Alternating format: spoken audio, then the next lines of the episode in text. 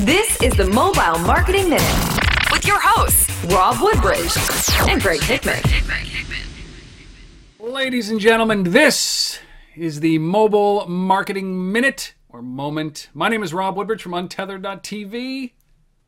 And I am Greg Hickman with MobileMixed.com.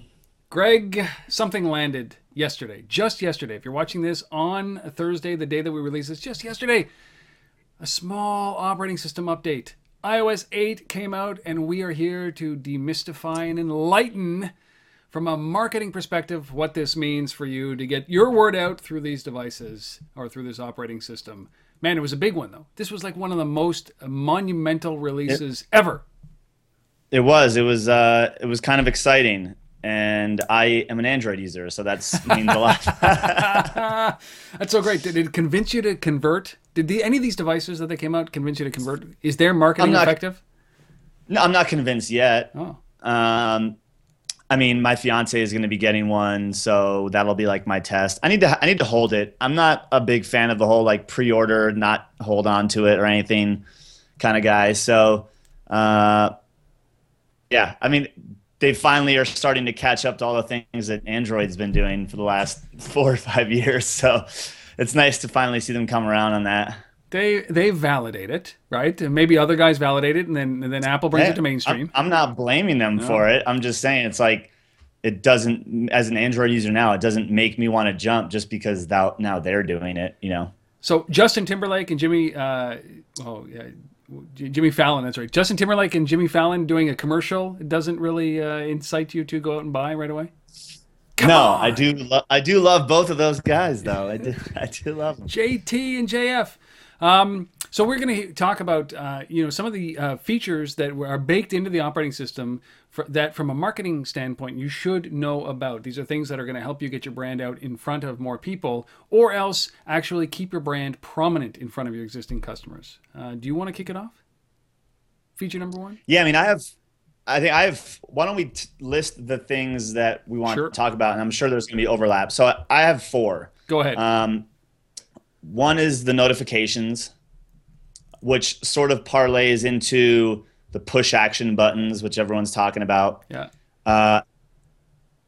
I put on my list, I'm not sure if this counts because it's part of iOS, but it's also part of the phone, Apple Pay. Yep. That's kind of big. And the last one is the no more MAC address. So no more tracking, right? This could be pretty big for marketers. So is there other things there that you have? I brought in this concept because there's a lot of location tie-in to the operating system. So Spotlight, remember the useless search engine? If you are an iOS user and you've used Spotlight, it's been disappointing. Spotlight is a big thing for me, and also widgets. So we'll talk about widgets. So I think that those are six things. Maybe I wrote that, but. Yeah, widgets, definitely. Widgets. As an Android user, that excited me. Yes, because they caught up with Android, right? Is that what you're trying to say? Sort of. Yeah. But yeah. So let's dive in. Where do you want to dive in? Let's start right away. Why don't we tackle Apple Pay? Like, let's get Apple Pay out of the way, all right? Because it's the big behemoth, I think, in this. So the thing I love about Apple Pay is that. I don't know, a year and a half ago, on an episode that I did with a co-host on my show, I basically said that there's no reason that Apple should ever put NFC in their phone because of iBeacon, because they had released their whole patent on iBeacon and all this stuff. And the fact that they have, I don't know, depending on who you talk to, 500 to 800 million credit cards on file, you can actually basically just create a transactional portal through email address, which blows, I think, contactless payments out of the water, personally. But they combined the two, so I thought that was really impressive. And they will be, because of Apple doing this, they will potentially bring NFC into full adoption. We'll see. The disappointment, though, is that which I think it will eventually, is that it doesn't track purchasing data. Right. It's so anonymous. For all of the marketers out there, businesses and stuff that were like, oh, I can't wait to like know exactly what people are buying. It doesn't do that. And I actually have the senior VP of Apple, Eddie Q, said that will not be collecting information on what people purchased using Apple Pay, where they bought it, or how much they spent. The transaction is from you and your bank. Business, Charlie, is based on selling these. Our business is not based on having information about you. You're not our product. Our product are these, and this watch, and Macs, and so forth. And so we run a very different company. I think everyone has to ask, how do companies make their money? Follow the money. And if they're making money mainly by collecting gobs of personal data, I think you have a right to be worried, and you should really understand what's happening to that data. And the companies, I think, should be very transparent about it. From our point of view, you can see what we're doing on the credit card thing. We don't want it. We're not in that business. I'm offended by lots of it. And so, you know, I think people have a right to privacy. So I think that's going to be a very key topic over the next year or so. And we'll reach higher and higher levels of urgency as more and more incidents happen. So I do think that's important now, though, that they do that, because like they need to get consumers on board. And there's, with all the privacy breaches recently, like they don't want to be a part of that. So I think that's something that they're slowly over the next few years will get to. They just want to get everyone adopted to it first, and then it'll be like a field day for marketers. So hold on tight. Yeah, exactly. Hold on, sit tight. It's coming. But yeah, the enabling of those 500 to 800 million credit cards on file is going to be massive. And then tied to this iBeacon technology, I think just creates a more customer-friendly experience of when you walk in, you know, tied with Passbook, the card comes out and you know which ones you use. It's really simple. So I'm excited to see where that goes. It's Passbook for me. It's that integration. Finally, there's a use and a need for Passbook. I use it on, you know, Starbucks and some tickets for airplanes or airlines, and also for my grocery store loyalty card. But now they have a central spot that's really easy to get into for companies to manage loyalty, manage payments, all from one spot inside of Passbook. So no longer do you need an app to be a part of this ecosystem. Right. And I think that is huge from a marketing standpoint. Yes. Well, iBeacon, you need an app. You do, but it needs to be enabled. But the Apple Pay part, you do not need an app. No. Do you think it's interesting that Best Buy, Walmart, and was it Target? Yeah, doing Softcard. That aren't adopting it. What is it? It's currency. Currency is their currency. I think it's odd. I think it's weird. I think it will last all of maybe months before they start to accept Apple Pay. I think that they're going to be forced to. A year, right? Yeah, well. A year. It is odd, but especially with the clout that Apple has. But they understand that this is a winner take all game right now, and Apple's in the driver's seat with that kind of clout. So, but it is huge. So, yeah. It is huge from a marketing standpoint. But what I like about just Passbook is the contextual awareness. So when you walk into a location, it can bring up the cards that you need or the context with which you're going to pay or your loyalty payment. And I think that is one of the big things for Apple Pay. There's much more to talk about with Apple Pay. It's going to be, but we'll reserve judgment. I was one of the guys who also said, you know, NFC, there's no way. Why would they ever do that? They got low energy Bluetooth. They got their beacon technology. Yeah. But I think it's because of China, right? I think it's pervasive over there. So, all right. So, Apple Pay, there's much more to talk about that, but we're trying to condense it down to the big pieces right here. So huge, huge, huge, huge. What about here? I'll take a stab here at Spotlight, which is something that everybody uses. I didn't read too much about that yet, so enlighten me. So at the right now, Spotlight, when you look at the your screen and you scroll down where the icons are, if you pull down, you get this little search bar at the top, and it was supposed to allow you to search pretty much everything on the device, in your email, maybe even websites. You could go out and search the web. But what they've done with some location services now, when they're turned on, is actually added context. So they've added location to that. So if I pull down and I start looking for typing up restaurant names, it'll go out to the web and it'll pull up information, much like Siri does, which I think ties into this. It'll pull up contextual information for restaurants that are nearby. And I think that this is one of those absolute gems that is going to start to disintermediate the web and search portals as a result of this, because they're going out there collecting the information that they need, and it could be based on your preference, your background, your history. It could be based on what's in your passbook. It could be based on a whole bunch of things, the apps that are in your on your device. But they're going to come up with relevant businesses that are nearby to you, which I think is fascinating. Yeah, that'll be good. Yeah. So right from the screen. Yeah. So there's cool. I don't know how you optimize for that. But, the same way that Siri does it, when you type in Siri, find me a restaurant, it just goes out and pulls that information up. So you've got to be aware. You've got to be there if you are that hyper-local a business at that point. So Spotlight's interesting. Spotlight's very interesting to me. Very cool. I like it. All right, next. The MAC address, I think, is interesting. Yeah, so explain that. Yeah, so typically devices are tracked down to a MAC address, and it's a number that doesn't change. It's tied unique to every device,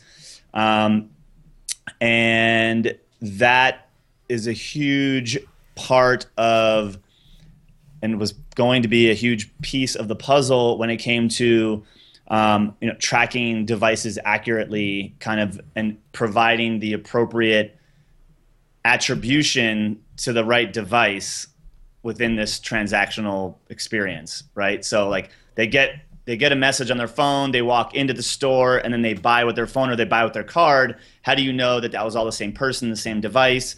Leveraging the MAC address definitely is was supposed to be a catalyst for that, or could have been. So what they're doing now, and I had to write this down a little bit. So basically how I interpret it was that if iOS 8 devices broadcast their Wi-Fi probe requests, like when you're on Wi-Fi, like it's looking for this thing, but it's constantly changing the MAC address. So it's like shifting it to a unique MAC address, obviously tracking these devices across and throughout stores or any other venue for that matter is going to pretty much become impossible. What's the interesting part about it though, is that,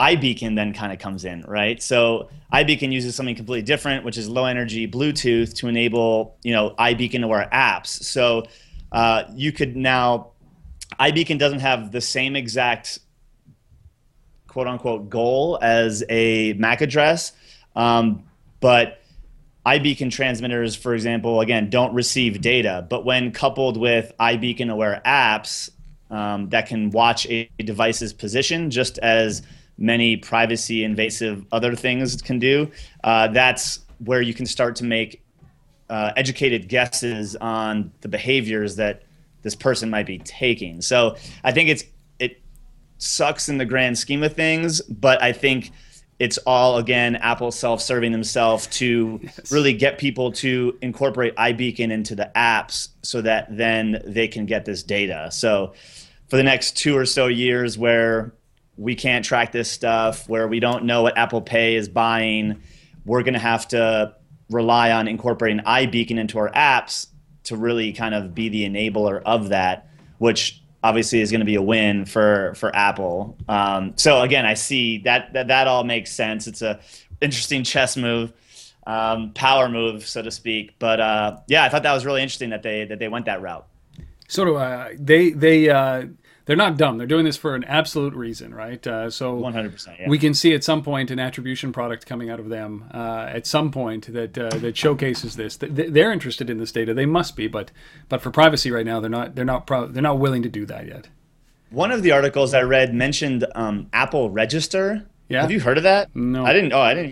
So apparently it's like obviously a point of sale software that, you know, I'm sure that's gonna be another huge push, like, you know, knocking Square, you know, out of the market potentially, which will be interesting. So there's a lot going on there. I mean, Apple plays in this ecosystem, and you can see it. Like, it seems kludgy at the beginning, but when they put it all together, it's like how did they construct this, you know, Megatron based on little nuts and bolts, and all of a sudden it's like crushing everybody else. It's weird. What happens. It's like once you incorporate iBeacon and you have all this stuff, it's like then I'm sure there's some sort of easy transition into like the iAd and like their whole advertising network, and you know, so it's just like one feeds the other. It's, and you know, I often think, are they building business, or are they just protecting, right? Because, you know, these could be billion-dollar businesses, but like $1 billion businesses, and but when you've got $170 billion in the bank and you're doing $30 to $40 billion in profit per quarter, like you're talking about an insignificant business. Like iTunes is not significant to them, but from a loyalty and a central spot and the enabling them to get 800 million credit cards, it's the reason for their business. Like it's Anyway, I like the strategy. Apple is a very unique company. All right. The other thing that came to my attention was this concept of widgets, and there's two pieces to this, because there is a contextual aware component to a lock screen, and then there's your widgets, which is what you know from Android, right? Where you can. So let me start with I'll start with the contextual side. You can talk about the widgets, but the contextual side. When they announced iOS 8, they talked about this really great feature, which was app discovery. Now, this might sound stupid, and it might not be something, you might not think that this is marketing, but if you think about it for a second, you know, loyalty happens from a consumer standpoint when you go to a store many times, right? And then once you are comfortable with that store, you're no longer, say, browsing their website for information. We talk about that often, Greg and I do, about the fact that when you become loyal, you would most likely download an app, right? So instead of just browsing the website, you will download the Macy's app, for example, because you are a loyal customer to Macy's, right? Up here in Canada, I've got President's Choice, Loblaws. I've downloaded the Loblaws app because that's where I go every week for my groceries, right? That's how loyal I am. So now, but discovery from apps is a very difficult thing, and especially if your business trying to usurp or take over business from, say, Loblaws, people aren't going to download your app. So what they've got this is contextual aware app notification. So when I walk into a store that is a partner with Apple right now, it's not available for everybody, but they said it would be, is that, say I walk into a grocery store, a big chain, I go into a restaurant or an Applebee's or something like that, and it's in partnership with Apple. What ends up happening is that when I walk in and I look at my lock screen on my device, it shows this little gleaming little thing that says app available, and it's the Applebee's app. And I can click on that and automatically download that application in context to the place that I am. So this is another marketing vehicle simply put on the lock screen that is very contextually aware, that will help your customers discover that you have an app to be able to download. It's much better than going to a website and having, hey, download our app at the top, right? It's limited rollout. I haven't seen anything like it yet, but this is a feature that is going to be coming to the lock screen of iOS 8, which is fascinating. That is interesting. Yeah. It is interesting. Yeah. So I actually have an episode of my show coming up soon that it's not live yet, but I read this study, which this kind of relates to it, in that 46% of it was like something like 46% of shoppers are less likely to search for competing offers when they're within your own app. Right. That's huge. So, which is huge. So, I mean, like, if you can create a good enough app that keeps people engaged and creates loyalty, you eliminate a lot of the chances for that customer to actually go out and seek something better. Right. Which is pretty interesting. Significant. I like the idea of kind of, I don't know, temporal or temporary apps, right? So maybe I don't have to download the Applebee's app or the Macy's app, but when I'm in the store, that thing, the, you know, basically beacon shines on the screen and I click on it and it gives me the app experience while I'm in there, but I don't have to download it. So it gives me a little bit of loyalty while I'm in the store, and the option to download it comes later. But whatever this looks like, it's going to be interesting from a marketing standpoint. But I think that widgets tie closely to this as well. Don't you think that widgets are important?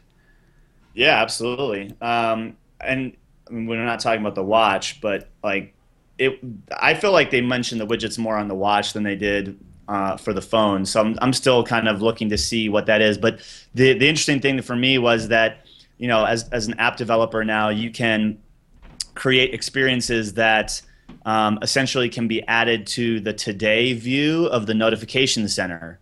So what's interesting there is, you know, that's one of the main areas people go to see what the heck's going on with their phone, because there's every app is, you know, most of them are being, you know, sending messages to that center. Now you can get essentially above the fold. Like the consumer could have put your app 5 screens deep, and now you have a way to just be at the front of the screen. Not all the time, because that'd be really annoying, but, you know, a way to constantly be in right in front of that person in the one place that they're probably visiting, you know, possibly the most. Yeah, I think that this is the kind of heralding the opening or the beginning of the notification operating system, right? And you know, it's not about the apps as much anymore as it is about who owns that pole position in the notification center, and I think it's going to get fascinating to watch this as this rolls out. Yeah. And I wonder how much of this becomes replicated on the other operating systems like Android, right? Because Android pioneered quite a bit of this. But you know, now it's up to them to see to match this or surpass what Apple's doing with iOS 8. Yeah, totally. And I think this is actually a good segue into notifications. Yeah. Which I think are kind of merged with this whole push action thing. You kind of leverage these push action buttons with notifications. So I think the interesting thing is now that you know, push notifications are giving the user more control, which is obviously great. But I think it gives an opportunity now to marketers, because, you know, historically you'd get this notification and you'd say, "This is annoying," and you'd swipe it away, and that was like the end of the experience. Where now there's like, you have the ability to add different buttons like remind me later and things like that, or save to, if it's a coupon, like save to Passbook or something that over time, you know, the apps that are triggering these notifications can be collecting data as to, okay, well, if people are always saying, you know, read this later for this coupon, like they're gonna, and then they start seeing when they are actually read, they're going to be able to be more intelligent about when is the right time to send messages, you know, right? So like so that message delivery is going to be super interesting. And then on top of that, these push button actions or push action buttons can now deep link you into apps and even other websites and stuff like that can start creating these like choose your own adventure experiences. So it's like you can choose one or two paths and then, you know, not just be like, oh, we can really only take you to one of them. Now it's like, boom, you can start sending people in more relevant paths that could be, you know, more optimal for conversion down the line, or just a much better way to acquire more data about the behaviors of these specific app users. So I thought that was a huge win, and something you should link to in the resources of this episode is Urban Airship created for everyone that doesn't know, Urban Airship is a large provider of push notifications within apps. They created like a guide, sort of like, here are all the cool things that you could do with these push action buttons. To kind of get people's minds rolling with this. So I just started diving into that. It's got some pretty cool stuff.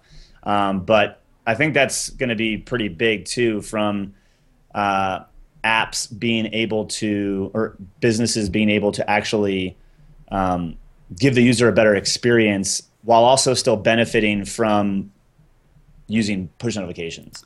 I think that it's so key, and we've started to see this roll out in the U.S. and in Canada, which is Twitter's buy button, right? So Twitter becoming the classified section of the internet, going from the nervous system of the internet to the classified section of the internet. I don't know if that's a great move, but you can start to see the way that they think about buy, right? So if you, for example, were on, Urban Outfitters Twitter account, and you put that as a push notification for notification around a product, you could see those notifications being buy now, right? At some point, buy now through Apple Pay, pay for the product right from a notification on your screen, which I think is very, very, very powerful, ultimately, at some point. Yeah. Yeah. Or I don't know why I thought about Urban Outfitters. I'm not. Urban Airship probably is. So is that it? Those are the That's big all things. I got. Yeah.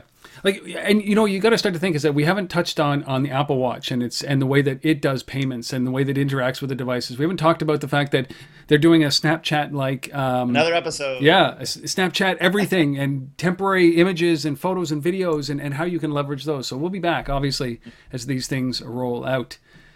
This has been the Mobile Hour, the Mobile Marketing Hour. Thank you guys. Marketing 25 minutes. Exactly. It's that important. We didn't want to break it up into 25 episodes. We'll see you next time for the next episode of the Mobile Marketing Minute. See you, Greg. Take care. Don't forget to come back next week for our next episode.